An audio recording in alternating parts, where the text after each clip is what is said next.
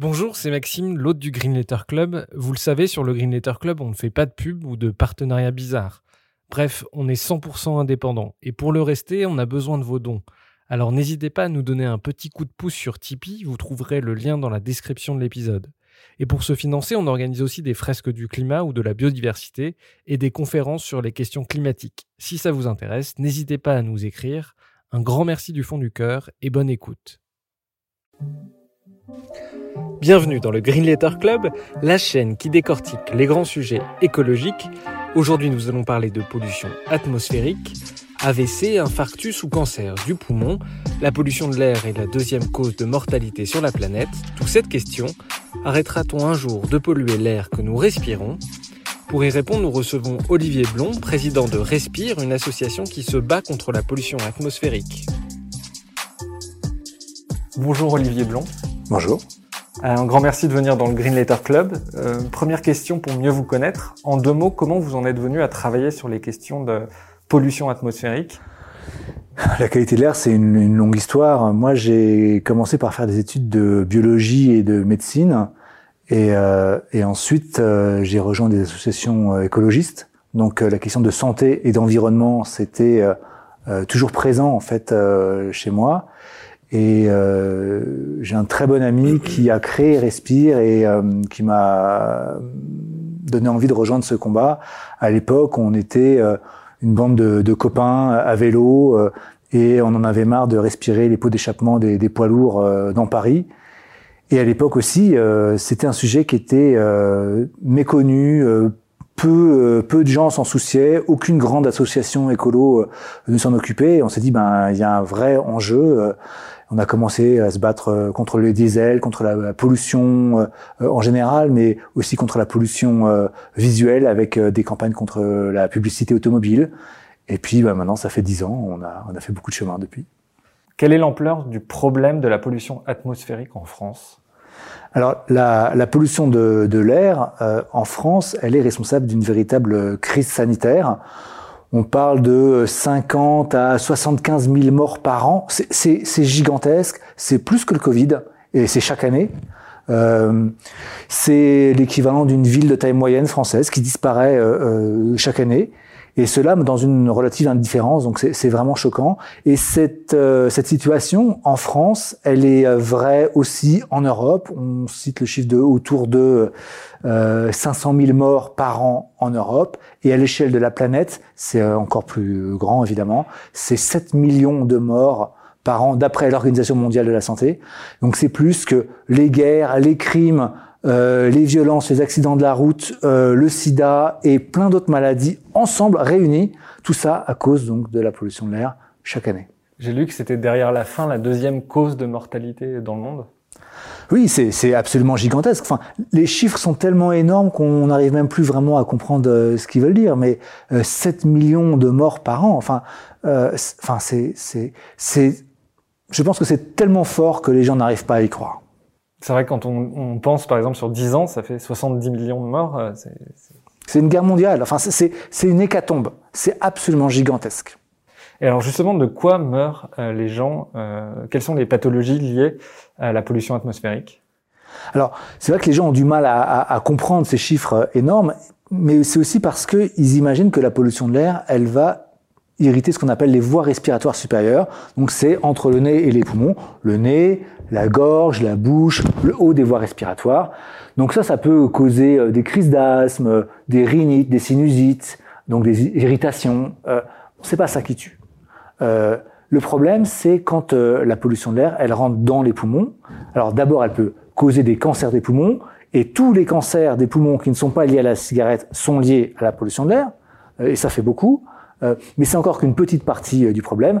Le, le, le, vrai gros problème, c'est la pollution de l'air dans les poumons, elle va passer dans le sang. Là, elle va aller dans la circulation sanguine, les veines, les artères, le cœur, et elle va irriter le système euh, respiratoire, enfin, pardon, le, système cardiovasculaire, et elle va causer des AVC et des infarctus. Et en fait, c'est ça qui explique la mortalité énorme liée à la pollution de l'air. L'OMS, donc encore une fois, l'Organisation mondiale de la santé, elle considère qu'il y a environ un tiers des infarctus ou des, ou des mortalités euh, cardiaques et un tiers des AVC, donc des accidents cérébrovasculaires, qui sont causés euh, au moins en partie par la pollution de l'air. Et évidemment, euh, c'est gigantesque. Ça veut dire qu'on connaît tous probablement quelqu'un qui un jour peut-être est, tombé dans la rue ou en tout cas a, fait donc un AVC ou un infarctus. Et dans un tiers des cas, c'est lié à la pollution de l'air. Le Centre international de recherche sur le cancer a par ailleurs placé euh, la, pollution, la, pollution, de l'air comme euh, cancérigène pour l'homme. Euh, quel type de cancer, du coup, développe-t-on à cause de la pollution de l'air? Alors, quand le, le, CIRC, donc le, le, Centre international de recherche sur le cancer, catégorise les fumées des moteurs diesel comme cancérigènes, c'est une petite révolution à l'époque. Et c'est d'une certaine manière ce qui va contribuer vraiment à attirer l'attention sur les dangers de la pollution de l'air. Il y avait déjà eu plein d'études avant, mais relativement euh, méconnues, euh, même si pourtant de bonne qualité. Et là, c'est euh, en gros cette filiale de l'OMS, quand elle fait cette, cette déclaration, bah là c'est un coup de tonnerre. Et c'est vrai que ça a beaucoup changé la donne. donc c'était entre 2012 et 2013. C'était très très très important. Bah, le cancer qui est impliqué, c'est un cancer du poumon. C'est logique. Hein. Euh, encore une fois, euh, tous les cancers euh, du poumon qui ne sont pas liés à la cigarette sont liés à la pollution de l'air. en fait, cette, étude, elle, elle, va fonctionner de manière assez, assez simple. dans le fond, elle dit il y a dans les fumées des diesels, en gros, les mêmes molécules qu'il y a dans la fumée de cigarette. Et ben, sans surprise, ça a des conséquences similaires. Donc, le cancer évidemment, mais il y a tout un autre, un, tout un ensemble de conséquences euh, euh, vraiment assez, assez, assez, assez terribles. Euh, évidemment, des insuffisances respiratoires, mais aussi par exemple pour les enfants, des, des, problèmes développementaux de la capacité respiratoire, et chez la femme enceinte, des problèmes au niveau de d'enfants qui vont naître en, de manière précoce et avec un, un poids inférieur à la moyenne. On se doute que la pollution de l'air peut créer des problèmes euh, respiratoires. Mais quand on regarde les pathologies qui sont liées euh, à la pollution de l'air, on voit aussi qu'il y a le diabète, qu'il y a la maladie d'Alzheimer. Ça veut dire que ça a créé d'autres pathologies sur le corps humain? Exactement. Le, problème, encore une fois, c'est que euh, la pollution de l'air, à partir du moment où elle passe dans les poumons, dans le sang, eh ben, elle peut aller dans tous les organes. Et donc, elle va euh, attaquer d'une certaine manière tous les organes, euh, plus ou moins. Euh, effectivement, il y a en fait tout un ensemble de, pathologies, et y compris donc des diabètes. sur ce qui est, ce qui touche le cerveau, on vient de s'en apercevoir d'une certaine manière. Enfin, ça fait quelques années que les chercheurs se rendent compte qu'il y a un vrai problème sur ce sujet. Et, et, en fait, chaque jour, il y a des nouvelles études scientifiques qui apportent des nouveaux éléments sur la gravité et la variété des conséquences de cette pollution de l'air sur le cerveau. Alors euh, oui, ça accélère ou ça aggrave euh, Alzheimer, euh, Parkinson aussi, certaines formes de démence.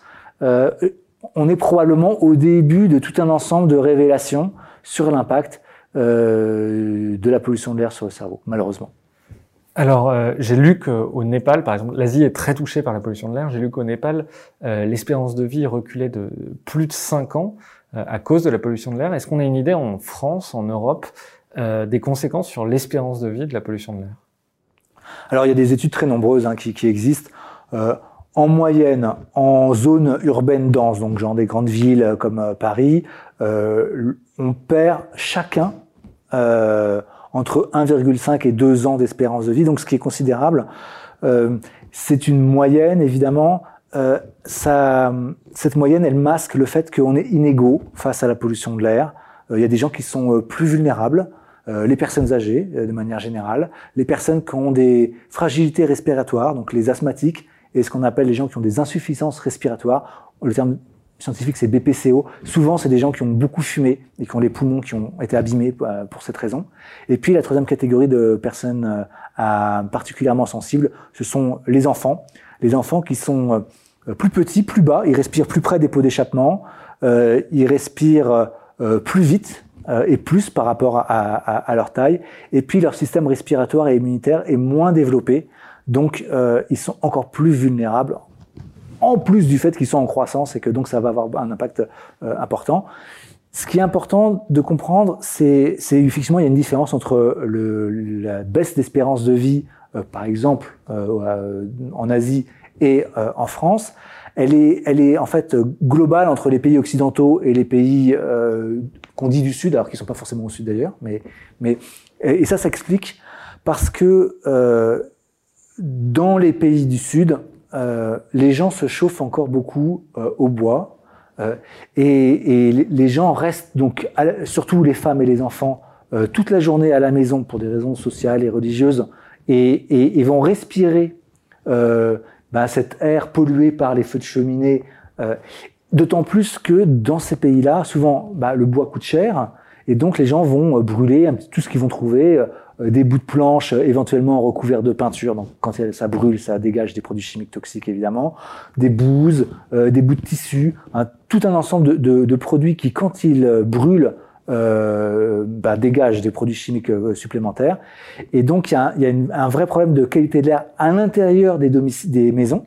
Euh, et, ça explique euh, cet euh, effet encore plus grave, euh, notamment en Asie, mais aussi en Afrique, mais aussi en, Amérique du Sud. Et, ce qui est important de noter, c'est que dans ces pays-là, la pollution de l'air, elle, elle, elle, porte une action particulièrement lourde sur les femmes et les enfants, qui sont les premières victimes euh, dans ces pays. Justement, vous en avez un peu parlé. Quelles sont les principales origines de la pollution de l'air? Vous avez esquissé le trafic routier, euh, les feux de cheminée. Quelles sont vraiment les principales causes qui polluent euh, l'atmosphère? Alors en France, il y a quatre causes principales, quatre sources euh, à la pollution de l'air. Le transport, l'habitat, donc c'est le chauffage, euh, l'activité industrielle et l'agriculture. Au niveau national, c'est presque un quart, un quart, un quart, un quart, avec un peu plus pour le transport euh, urbain, mais, mais bon, c'est presque un quart. Euh, mais ça cache, ça, pardon, mais ça cache des diversités très fortes. Évidemment, si on habite au centre-ville euh, ou euh, le long d'un axe routier euh, très important, eh ben, la pollution automobile va être prépondérante. Si on habite à la campagne, euh, à côté de champs qui sont euh, euh, arrosés de pesticides, eh ben, évidemment, ce sera pas la même chose. Et si on habite au, au pied d'une usine qui, qui, pollue, bon. donc faut, faut se méfier de ces moyennes. Mais donc on a ces quatre sources principales. Donc bah, les transports routiers, on, on, c'est facile à comprendre. Hein. Donc ce sont les voitures, mais aussi les camions et les deux roues motorisées, donc qui, qui, polluent en fait beaucoup. Euh, marginalement les transports aériens, euh, très marginalement.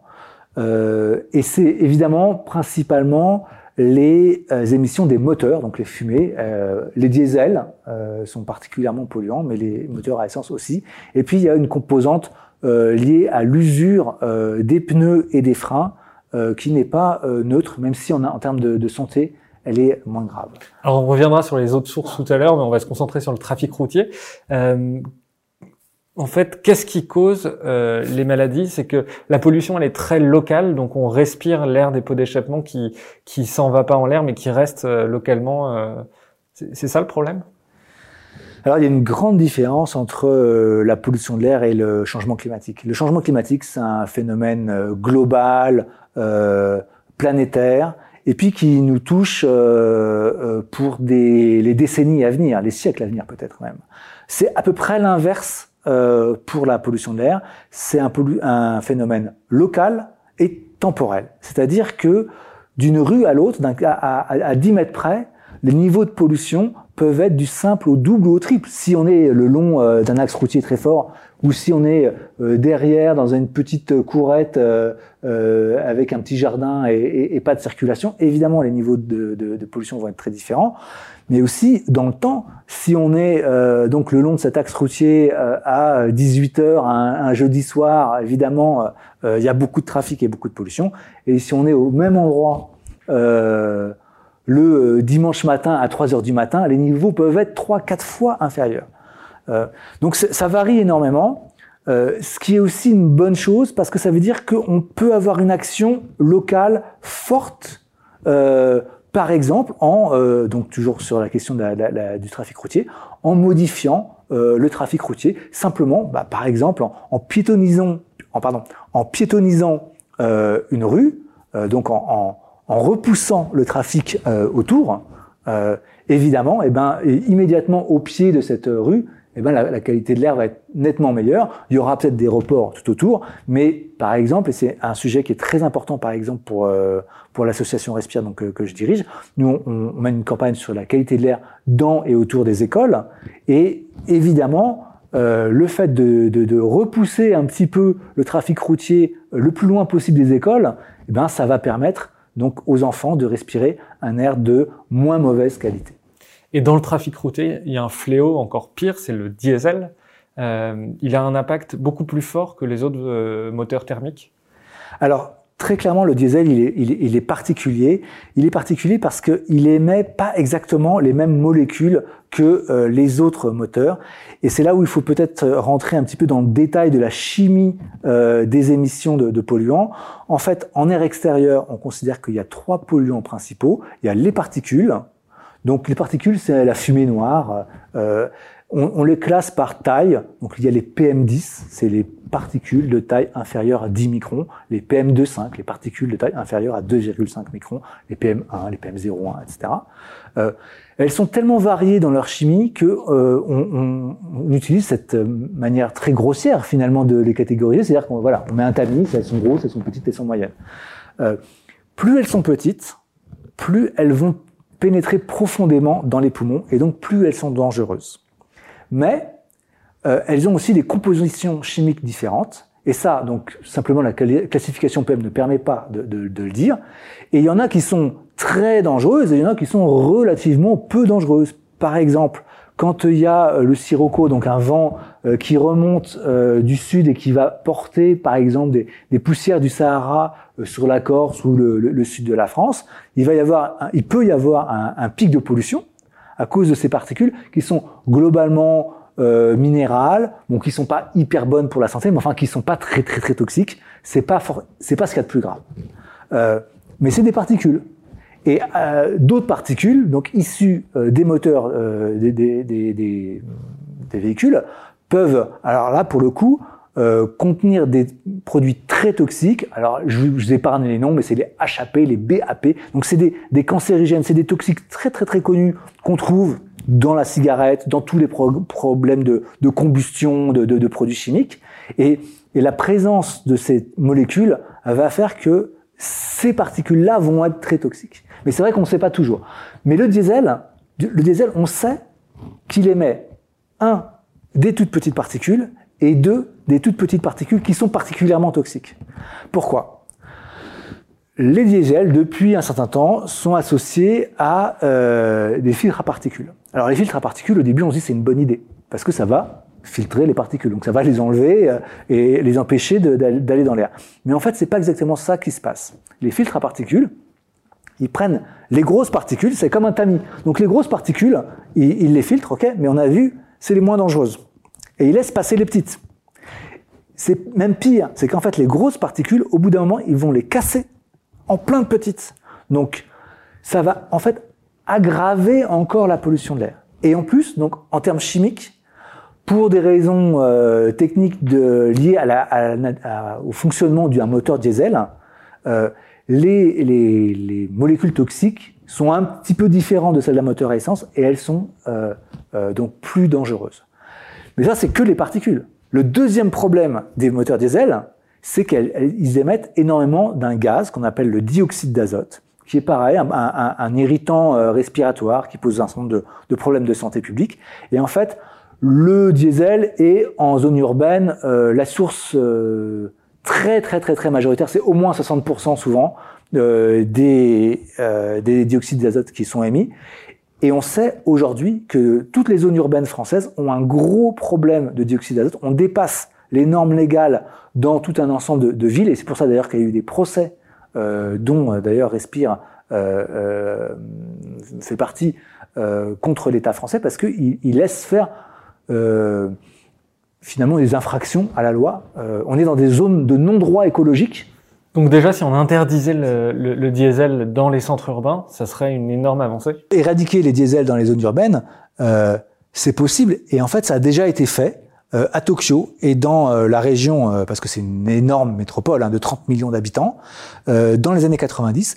Et les effets en termes de santé publique ont été observés très très très rapidement. On a eu justement une baisse de la mortalité et des accidents cardiovasculaires très très très de l'ordre de 10%. Mais à l'échelle justement du nombre d'accidents cérébrovasculaires et des infarctus qu'on observe, c'est gigantesque. On a, on a sauvé des dizaines de milliers de vies simplement enfin les Japonais ont sauvé des dizaines de milliers de vies simplement en interdisant le diesel. Et euh, ils y sont très bien arrivés. Ils ont remplacé les diesels par d'autres véhicules. Ils ont pris le temps. Ils ont prévenu. Enfin, ça s'est fait euh, correctement. Il n'y a pas eu d'émeutes et il n'y a pas eu de, de, de, gilets jaunes qui se sont euh, opposés à ce genre de, de, transformation. Mais ça marche. Et, donc, oui, il faudrait le faire euh, en France, en Europe, et il y a tout un ensemble de villes qui euh, donc se, se, préparent à le faire. Paris en 2024, mais euh, tout un ensemble de villes européennes entre 2025 et 2030. Et au-delà du diesel, j'entendais Delphine Bateau qui disait il faut le diesel c'est un sujet, mais il faudrait supprimer tous les moteurs thermiques des centres urbains. Euh, on sait que la voiture euh, électrique n'est pas la panacée pour d'autres raisons, mais est-ce que vous partagez ce point de vue? C'est-à-dire qu'il faut aussi supprimer les moteurs thermiques des centres urbains? Oui, oui, bien sûr. Enfin, le, les moteurs thermiques c'est le passé. Euh, les passés, c'est le passé en tout cas en ville sur euh, des trajets euh, courts euh, de quelques dizaines de kilomètres pour des véhicules qui font donc pas des grands de grands déplacements et pas à grande vitesse. le thermique est complètement obsolète. Alors je dis pas sur des grandes distances, sur des poids lourds, sur d'autres types de mobilité, parce que la mobilité elle est très très très variée et il faut avoir en tête justement cette diversité des situations. Mais euh, oui, en zone urbaine dense, c'est complètement absurde. Et il faut aussi supprimer les véhicules à essence, d'autant plus qu'il y a une, forme de, de, convergence technologique aujourd'hui, euh, notamment sur les particules. À un moment, les diesels émettaient beaucoup plus de particules que les essences, et maintenant, les, les essences euh, bah, se mettent à rattraper les diesels. Pour vous donner un ordre d'idée, de, de, c'est quand même gigantesque. Les diesels comme les essences sont aujourd'hui, pour les Euro 6, donc les véhicules les moins polluants en théorie, euh, ils sont autorisés à émettre 100 milliards de particules par kilomètre parcouru. Donc c'est juste euh, ahurissant. Euh, et, ça, c'est ce à quoi ils sont autorisés. On sait évidemment que certains trichent et puis surtout que en fait les tests en, laboratoire sont complètement différents de la situation réelle. Donc on peut imaginer de ce que, ce que ça peut donner en, conditions réelles. Alors dernière question sur la pollution euh, euh, liée au trafic routier. Euh, quelles sont les villes et les régions Parce qu'on sait par exemple dans les vallées alpines, il y a des vallées qui sont très polluées. Quelles sont les villes et les régions en France qui sont les plus polluées? C'est lié aussi à la géographie des villes? Bah, en fait, sans surprise, en France, ce sont les grandes concentrations urbaines qui sont les plus polluées parce que justement ben, le transport euh, émet beaucoup euh, de, de, pollution, donc euh, Paris, Lyon, Marseille. mais il y a deux facteurs qu'il faut rajouter, c'est la situation géographique, donc l'encaissement des, des, villes, ce qui explique notamment que Grenoble soit très très pollué, parce qu'en fait le, le, le, vent va jouer un rôle de dispersion sur les polluants. En fait, c'est comme quand on tire la chasse bon bah tant qu'on peut tirer la chasse, ça va. Si euh, au bout d'un moment on ne tire plus la chasse, eh ben la, la merde s'accumule jusqu'à ce qu'on puisse plus euh, euh respirer. Et, euh, c'est problème des pics de pollution. Hein. Mais donc les villes encaissées sont particulièrement vulnérables à la pollution de l'air. Et, et, et donc il y a Grenoble mais pire encore, il y a la vallée de l'Arve, donc autour de Chamonix. Euh, c'est pas une zone urbaine très très très dense, mais c'est une zone très encaissée, donc où donc la pollution euh, s'accumule. Il y a un axe routier avec le, le, les camions qui viennent d'Italie, mais il y a aussi euh, dans cette vallée beaucoup de gens qui se chauffent au bois euh, et les cheminées émettent énormément de pollution de l'air. Donc c'est un problème. C'est une très bonne euh, transition. Euh, du coup, le, le, le, chauffage au bois, c'est un des principaux euh, facteurs de pollution atmosphérique? Oui, alors c'est un petit peu difficile à, à, à croire en fait. Euh, moi-même, je me suis dit pendant longtemps, mais qu'est-ce que c'est que ces, ces, ces, chiffres un petit peu bizarroïdes? On n'a pas l'impression que le chauffage à bois soit si répandu, soit si important, y compris dans des zones urbaines denses comme la région parisienne. Pourtant, il joue un rôle très très très important en hiver, pas en été bien sûr, hein, euh, il peut représenter le chauffage au sens large. Donc chauffage à bois et euh, fuel euh, peut représenter euh, presque 50% des émissions de particules en hiver, donc c'est gigantesque. Euh, et dans certaines zones, par exemple la vallée de l'Arve, c'est même un petit peu plus. Euh, pourquoi? Eh bien, le, le, un feu de cheminée, c'est une combustion. Et, euh, et, toutes les combustions en fait émettent de la pollution. C'est aussi pour ça que les voitures euh, émettent de la pollution. C'est des combustions. Et euh, les feux de cheminée, en, les foyers ouverts, donc les, les cheminées à l'ancienne, euh, sont très peu efficaces en termes de, de, de, de, combustion et elles émettent donc bah, cette ces particules qu'on peut sentir hein, très très facilement, qu'on peut voir aussi, et, euh, et, parfois en grande quantité. Une cheminée euh, ouverte, donc euh, classique, euh, c'est l'équivalent de deux à trois voitures diesel qui roulent en même temps. Donc évidemment, si on a beaucoup de cheminées, ça fait un vrai problème. Et à l'inverse, les poêles à bois, c'est quelque chose qui pollue beaucoup moins? Les cheminées, elles, elles, elles, polluent parce que la combustion, donc euh, dans le foyer, est incomplète. C'est un terme euh, physique pour dire qu'elle n'est pas du tout optimisée. Et en fait, euh, quand on met un insert ou quand on met un poêle, euh, la quantité d'oxygène euh, par rapport à, la, au bois et surtout la température de la combustion vont être améliorées et donc ça va réduire énormément euh, les émissions de polluants. Les, les, les meilleurs euh, inserts, hein, comme on dit, peuvent émettre 20 fois moins de polluants que euh, une euh, cheminée euh, classique ouverte. Donc oui, c'est c'est très important. Si vous vous chauffez au bois ou si même vous y avez recours pour simplement faire un petit peu de pour pour animer votre salon de temps en temps, de utiliser des des, des inserts. Donc ce que vous dites, c'est en gros la, la cheminée c'est niette, mais le poêle à bois c'est euh, pourquoi pas C'est un, une méthode de, de, chauffage acceptable. Alors, donc, attention parce que dans tous les cas, les, même, même avec des inserts, euh, les, les, feux de bois émettent de la pollution. Euh, en cas de pic de pollution, il faut absolument interdire ou, ou ne pas euh, ou prendre la décision de ne pas se chauffer au bois parce que là c'est vraiment très très très problématique. Euh, à petite échelle, euh, oui, bon, pourquoi pas. Euh, mais c'est vrai que même les, les, inserts peuvent provoquer des, des, des, des nuisances. Pour moi, le, le, chauffage au bois, donc c'est c'est ce qu'on appelle un chauffage d'appoint. Il y a des réglementations, notamment en Ile-de-France, qui l'interdisent comme mode de chauffage principal en zone urbaine dense. Hein, donc, il faut bien faire cette différence entre chauffage principal ou chauffage d'appoint. Et euh, bah, quelles sont les alternatives? Bah, Classiquement, c'est le gaz ou l'électricité. Alors après, si on est pour ou contre le nucléaire, on fait des choix alors on a parlé euh, beaucoup du, euh, du chauffage. Euh, il y a quelque chose quand on s'intéresse à la pollution atmosphérique euh, qui frappe quand on n'est pas expert du sujet, c'est la pollution euh, des campagnes. C'est-à-dire que les campagnes sont aussi très polluées. Pourquoi les campagnes sont polluées? Alors, bah, les, les, campagnes sont polluées euh, d'abord parce que les campagnes, c'est des zones où il y a une activité économique forte qui est l'agriculture.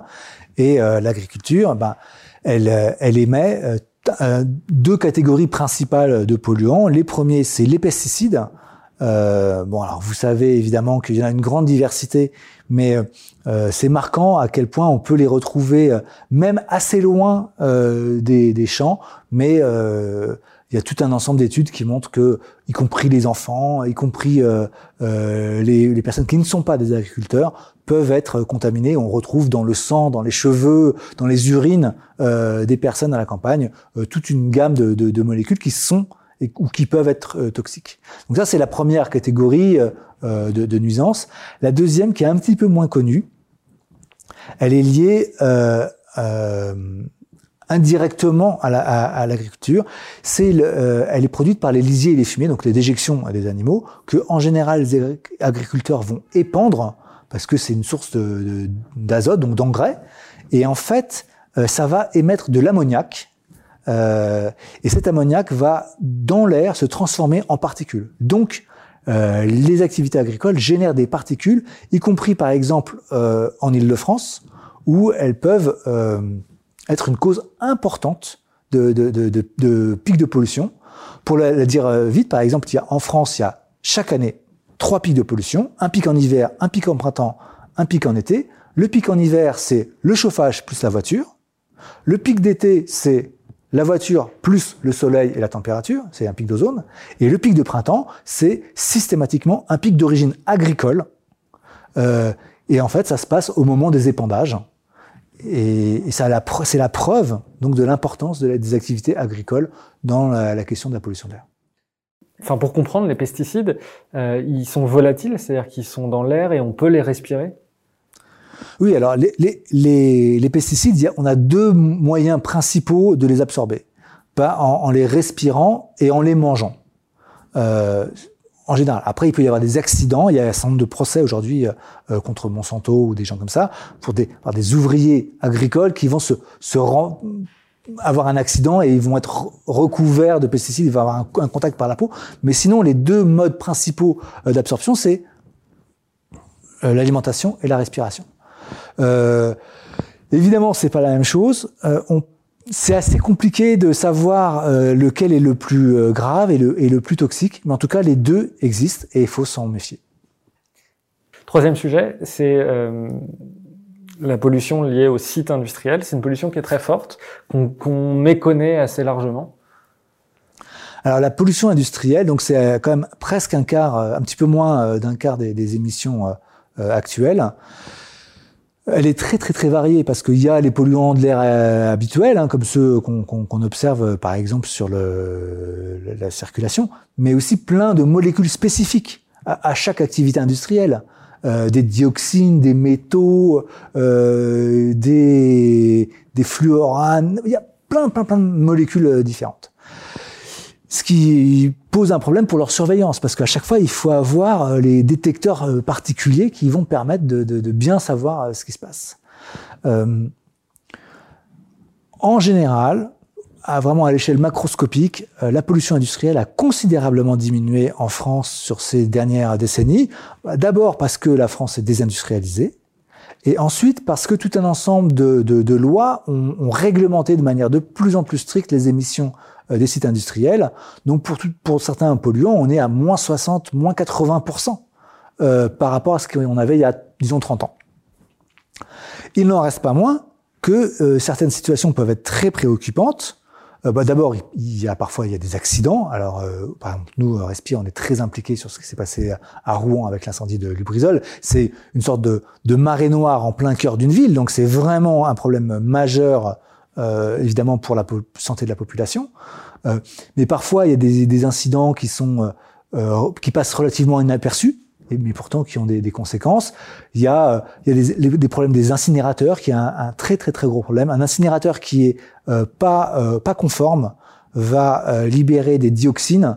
Et là, il y a des histoires absolument atroces euh, il y a notamment un incinérateur dans la, en, en Ile-de-France, à Volpénil, avec des, des, histoires de gens qui sont morts de cancer. Enfin, c'est absolument atroce. Tout était contaminé, les, les, les œufs des poules, les légumes des jardins, et les gens se sont empoisonnés sur des, des années et des années.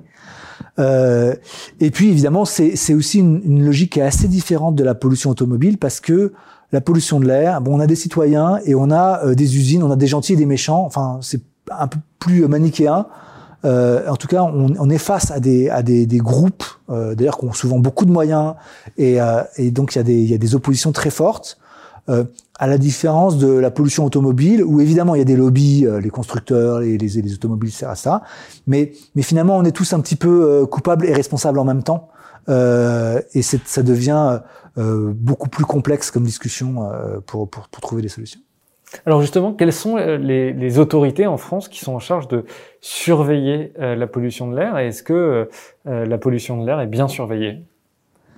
Alors aujourd'hui en France, on a des organismes régionaux qu'on appelle les ASCA, c'est les associations agréées de surveillance de la qualité de l'air, qui sont donc toutes organisées sur le même principe et qui ont comme mission euh, de surveiller donc la qualité de l'air, qui ont des, des, des capteurs, des, gros capteurs euh, qui sont euh, normés, vérifiés et qui donc mesurent dans toutes les régions de France cette qualité de l'air.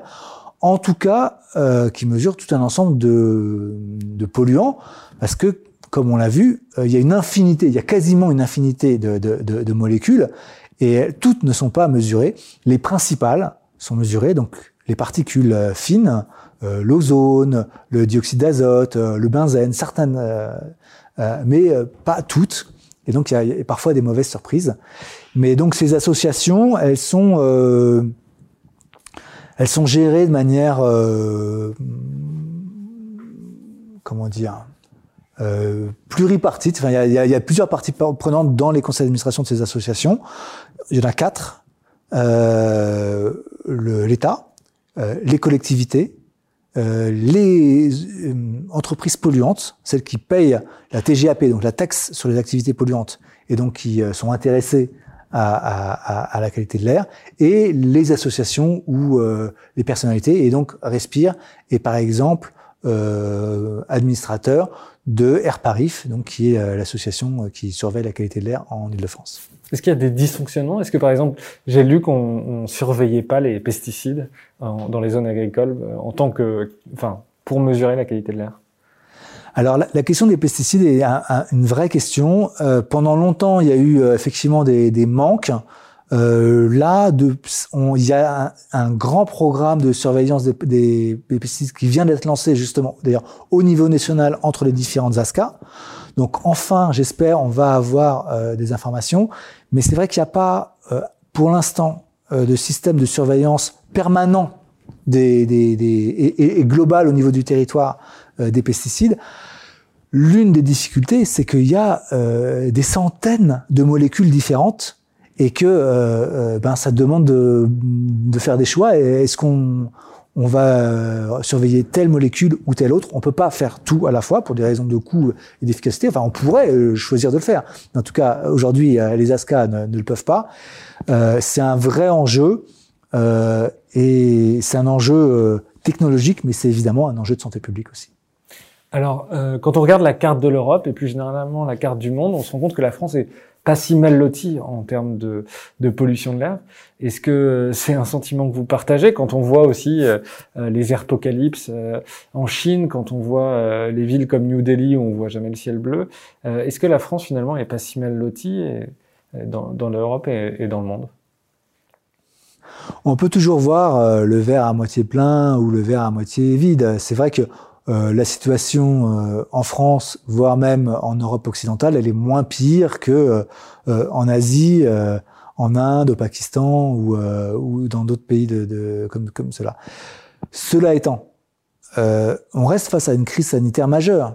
Donc il y a, y a, une vraie urgence à agir et, et, la situation, elle est en fait catastrophique. Donc elle est un peu moins catastrophique qu'ailleurs. Enfin, 50 000 morts par jour, par, par an, pardon, c'est gigantesque. Et, et, et, c'est, et ça dure depuis tellement longtemps on est vraiment face à une crise. Donc euh, oui, c'est un petit peu pire euh, ailleurs, chez les voisins, mais euh, est-ce que ça doit nous donner bonne conscience? Est-ce que ça doit nous donner envie de continuer? Moi, en tout cas, bon, et, malgré et, malgré tout, malgré la gravité de la situation, il y a certains paramètres qui s'améliorent. Parce que c'est vrai, donc encore une fois, c'est pas moi qui vais dire le contraire. Hein, on est face à une crise majeure et en même temps, il y a une légère amélioration de la situation. Et moi, je suis plutôt optimiste sur euh, les prochaines décennies. On va plutôt vers une résolution du problème, alors que, euh, pour reprendre la comparaison avec le changement climatique, par exemple, on comprend bien que euh, ça va être très très très très compliqué dans les années à venir. Mais là, en, en, en moyenne, on est sur une baisse de 1 à 2% par an de la pollution euh, de l'air, ce qui n'est quand même bon, euh, c'est pas assez évidemment. Enfin, c'est déjà ça. et, c'est logique parce que globalement, on a des véhicules qui, qui sont un petit peu moins polluants, on a un peu pris conscience des problèmes, l'industrie pollue un petit peu moins, etc., etc. Alors, il reste des, des, des pièges, c'est-à-dire que ce qui diminue, c'est ce qu'on mesure, et le problème, c'est qu'on mesure peut-être pas les bons polluants, notamment les plus petites molécules qui sont encore plus toxiques que les autres, ben celles-là, on les mesure pas aujourd'hui. C'est ce qu'on appelle les ultra fines. Euh, et peut-être qu'on on est face à un, iceberg dont on a vu que la partie émergée. Et donc toute cette partie euh, immergée, ben peut-être qu'elle n'est pas du tout en train de, de diminuer, mais on ne sait pas parce qu'on on, on, mesure pas. Mais ce qui est sûr, c'est que globalement, sur la pollution de l'air, il y a à la fois une prise de conscience forte dans l'opinion publique, dont on est euh, en partie responsable et on s'en félicite, mais mais mais il n'y a pas que nous évidemment.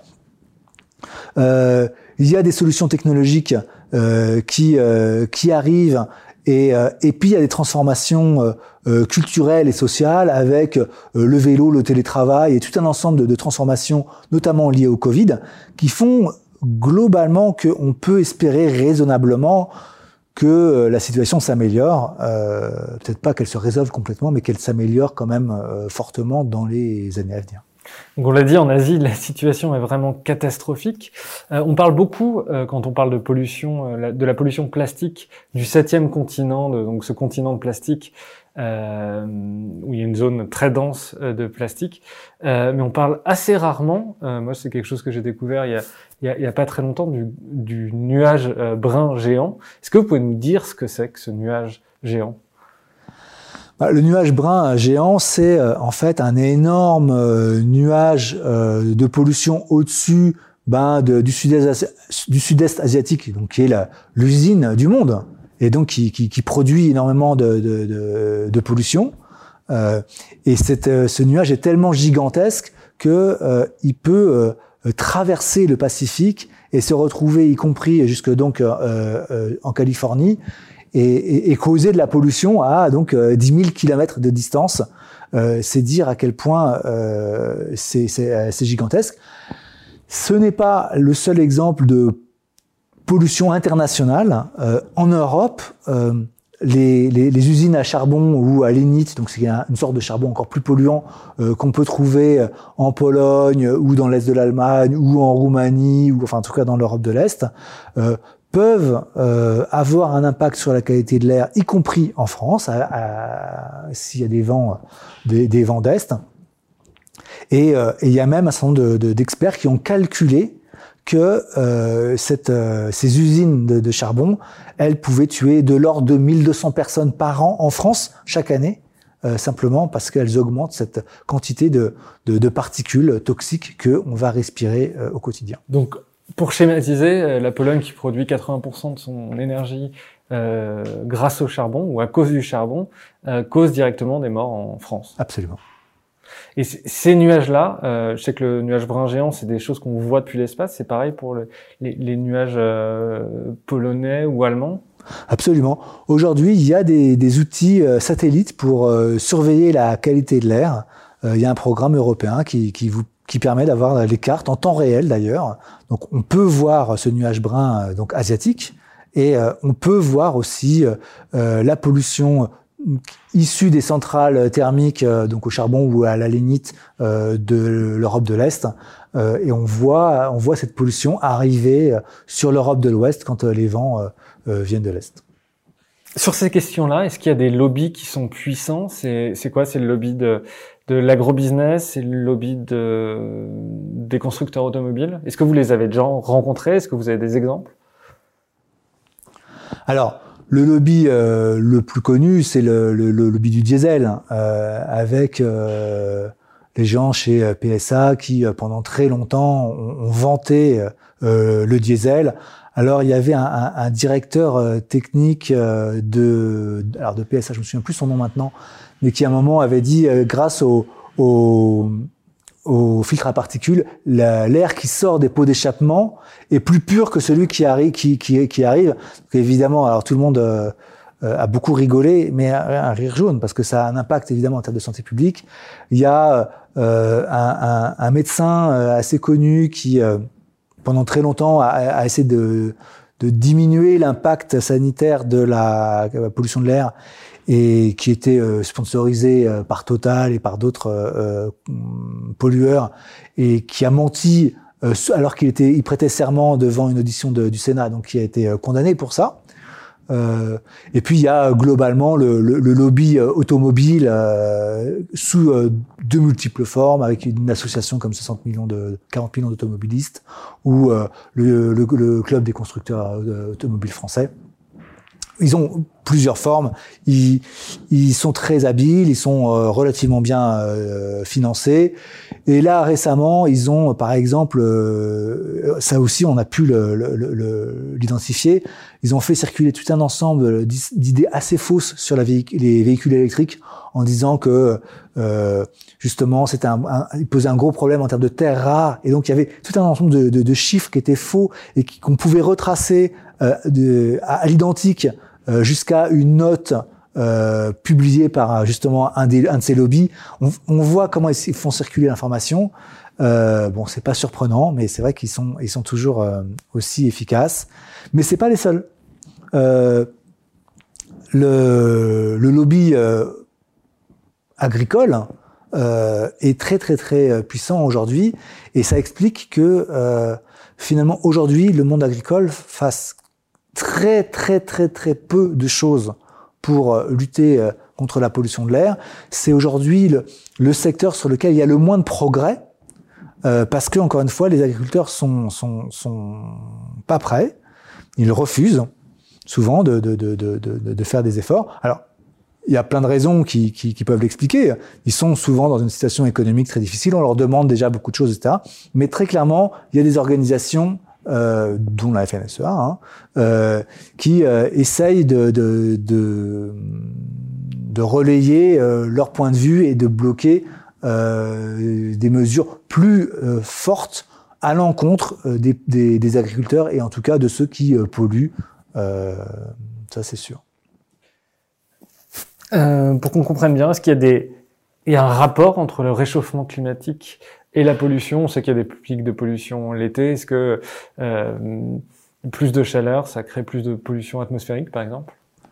Alors globalement, euh, la pollution de l'air et le changement climatique sont deux problèmes euh, très très très différents. C'est pas les mêmes molécules, euh, c'est pas les mêmes mécanismes, c'est pas euh, les mêmes logiques temporelles et spatiales. Encore une fois, la, pollution de l'air c'est du court terme, c'est du local. Le, changement climatique c'est du long terme et c'est du global. C'est le changement climatique assez peu un problème de santé publique alors que la pollution de l'air est essentiellement un problème de santé publique. Donc globalement, c'est assez, assez séparé. Il n'empêche, il y a quand même euh, des, euh, des moments où les deux sujets euh, se croisent. Alors par exemple, vous l'évoquiez au moment des pics de pollution en été.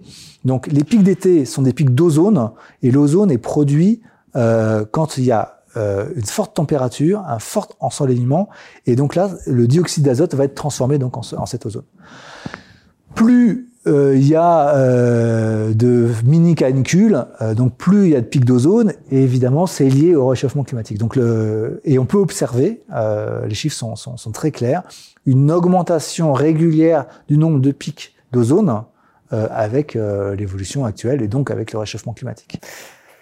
alors si on considère qu'il y a des dizaines de milliers de personnes malades dues à la pollution atmosphérique, euh, quel coût la pollution atmosphérique a sur nos sociétés? Est-ce qu'on a une idée? Est-ce qu'il y a des études qui ont été faites là-dessus? Alors, euh, Respire vient de, publier une, étude sur le, coût économique de la pollution de l'air. Euh, il y avait eu une étude euh, en 2015 euh, produite par le, le, Sénat sur ce sujet-là. les chiffres du Sénat, c'était environ 100 milliards d'euros par an. Donc c'est gigantesque. Euh, les nôtres sont un petit peu moins élevés. On pourrait discuter euh, après, si vous voulez, des, des, des raisons, mais euh, ça reste extraordinairement important. C'est des dizaines de milliards d'euros par an à l'échelle du pays. Mais pourquoi est-ce qu'on parle de, de, de coûts économiques? Enfin, en tout cas, pourquoi est-ce que nous on s'y est intéressé? Bah, L'idée, c'est d'essayer de convaincre les, les décideurs d'agir. Parce que évidemment, ce qu'on leur demande, ça coûte un petit peu d'argent, développer les transports en commun, faire des pistes cyclables, euh, encourager des mobilités douces ou euh, moins polluantes. Euh, ça demande de l'argent. Et, et, en gros, le raisonnement, c'est bon, bien sûr, on vous demande d'investir un peu de l'argent, mais ce que vous dépensez d'un côté, vous allez l'économiser de l'autre, parce que justement, en diminuant la pollution de l'air, vous allez diminuer ce coût faramineux que pose que la pollution à, la société tout entière. Et, comment est-ce qu'on calcule euh, donc ces 100 milliards, ce qui est quand même assez euh, 100 milliards ou 60 euh, milliards pour nous, euh, on va dire? Ben bon, d'abord il y a évidemment les coûts des traitements, mais c'est une toute petite partie. ensuite il y a le coût des euh, journées de travail perdues. Donc tous les gens qui tombent malades et qui vont pas travailler, eh ben, euh, d'abord il faut euh, leur verser des indemnités. Et puis surtout c'est de la richesse qui n'est pas produite pour la société. Et puis et c'est la, le, le, gros morceau, il y a tous ces gens qui meurent. Et alors c'est un truc un petit peu étrange, mais c'est relativement commun pour les, les économistes. On, on, met un prix à la, la, vie de tous ces gens, ces vies perdues. Euh, c'est un petit peu. Euh, on met un prix à la vie des gens qui meurent? Enfin, on met un coût d'ailleurs. C'est pas un prix, c'est un coût. Euh, et ben, en gros, l'idée, c'est de dire. Euh, euh, imaginons une personne, un adulte dans la force de l'âge qui meurt. Et ben, cette personne, elle ne ne, ne, produira pas toute la richesse qu'elle aurait pu, pu produite, elle ne n'inventera pas ce qu'elle aurait pu inventer, elle ne soignera pas les gens qu'elle aurait pu soigner, enfin, elle ne fera pas tout ce qu'elle aurait pu faire si elle avait été en vie. Et tout ça, c'est un manque à gagner pour la société. Donc c'est pas un prix qu'on paye, c'est un coût. C'est une petite euh, subtilité, mais enfin bon. Et, les économistes le, calculent euh, et, donc ils mettent un, euh, un prix, un coût sur cette vie. Et nous, on a pris un coût un petit peu plus bas que le Sénat. C'est pour ça qu'on a, on a des, valeurs un petit peu différentes. Alors on va parler des solutions. Pour vous, quelles sont les, les principales solutions qu'on pourrait mettre à court et à moyen terme pour endiguer ce phénomène? Alors, avec la pollution de l'air, ce qui est euh, quand même très important, c'est qu'il y a plein de solutions. Il y en a plein. D'abord parce qu'il y a quatre ressources principales et que chacune ben, euh, va avoir des mécanismes différents pour lesquels on va trouver des solutions différentes, euh, mais aussi parce que encore une fois les technologies elles, existent, elles sont à peu près à maturité et donc c'est vraiment rageant de voir qu'elles sont pas mises en œuvre parce que encore une fois on parle pas euh, euh, de la fusion euh, nucléaire ou d'un truc de science-fiction etc non non. Ici et maintenant aujourd'hui on pourrait les mettre en œuvre et on pourrait sauver toutes ces vies qui sont gaspillées par la pollution de l'air. Donc voilà. Ça c'est très très très important à dire. Et et pourquoi elles sont elles sont pas mises en œuvre? Ben, de mon point de vue du point de vue de Respire c'est principalement une, faiblesse politique. C'est euh, euh, les personnes qui nous gouvernent, euh, en particulier à la tête de l'État, ne prennent pas leurs leur responsabilités et ne, ne, font pas ce qu'ils devraient faire. Mais donc ces solutions, donc elles existent, elles sont donc variées. Sur les transports aujourd'hui, on commence à les connaître. C'est assez évident. C'est effectivement ce qu'on appelle les mobilités douces, donc le vélo, la marche à pied ou les trottinettes, les petites choses comme ça. c'est des véhicules moins polluants, donc en gros des véhicules électriques, parce que les autres, euh, c'est souvent un petit peu euh, euh un, un, jeu de dupes. Euh, c'est évidemment les transports en commun, et puis c'est aujourd'hui, on en parle beaucoup, c'est le télétravail, parce que euh, le, les, les, déplacements domicile-travail, ils, ils, jouent un rôle majeur dans le, le bilan de la mobilité sur un pays, et, et une journée de télétravail, donc c'est un cinquième, c'est 20% de déplacements euh, en moins par semaine. Euh, deux jours de télétravail, c'est 40%. Donc très très vite, on a des chiffres, gigantesques. Euh, et aujourd'hui, encore une fois, euh, suite au Covid, on voit, alors pour, toutes les raisons qu'on peut comprendre évidemment, bah que ça, que finalement il y a plein de choses qui sont possibles. Qu'il y a, il y a un an, on aurait pensé, on aurait trouvé saugrenu. Euh, les gens qui euh, voulaient travailler un peu de chez eux, euh, on se demandait si c'était pas un peu tir au flanc, si c'était un peu pas un peu bizarre, si ils n'avaient pas des problèmes et s'il fallait les garder dans l'entreprise. Aujourd'hui, évidemment, ça s'est complètement transformé et on verra, on verra comment on va sortir de, de cette crise du Covid, mais on va voir aussi dans les années à venir justement comment vont se transformer les, les habitudes de, du travail et comment peut-être, j'espère en tout cas, euh, on va conserver euh, ces, habitudes de télétravail, avec derrière le télétravail un truc encore plus important, qui est une réflexion globale sur la mobilité. Aujourd'hui, les gens Aujourd'hui, on, considère, d'ailleurs, la loi d'orientation des mobilités, elle, elle, pose que la mobilité, c'est un, droit, c'est une liberté, c'est une chose euh, fantastique. Alors, c'est vrai que c'est un droit et c'est vrai que chacun doit pouvoir se déplacer, mais très souvent aussi, c'est une contrainte les gens qui sont obligés de faire une heure de voiture tous les jours pour aller travailler, eh ben, s'ils pouvaient s'en passer, ils le feraient bien volontiers. Et ça, pourquoi est-ce qu'ils doivent le faire? Parce que ils habitent loin, parce que euh, euh, les loyers en centre-ville coûtent très cher, euh, parce que les emplois sont dans, ces lieux-là et sont pas à proximité euh, des zones euh, d'habitation. Et il y a un vrai chantier euh, urbanistique pour réinventer euh, des villes moins centralisées, moins métropolisées, comme on, comme on dit parfois, pour que eh ben, les gens habitent à, à, proximité de là où ils travaillent, en tout cas s'ils le veulent, et que ils puissent ben, euh, se déplacer à pied ou à vélo parce que les distances seront moins, moins, moins grandes.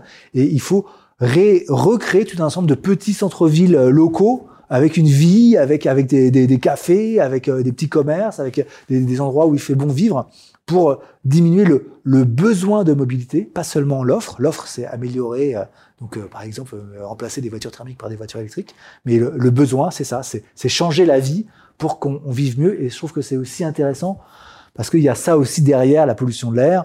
Il y a euh, le, les nuisances sonores, euh, il y a les accidents de la route, il y a, euh, la qualité de vie euh, au sens large. Olivier Villon, un grand merci d'être venu dans le Green Letter Club et à bientôt. Merci à vous.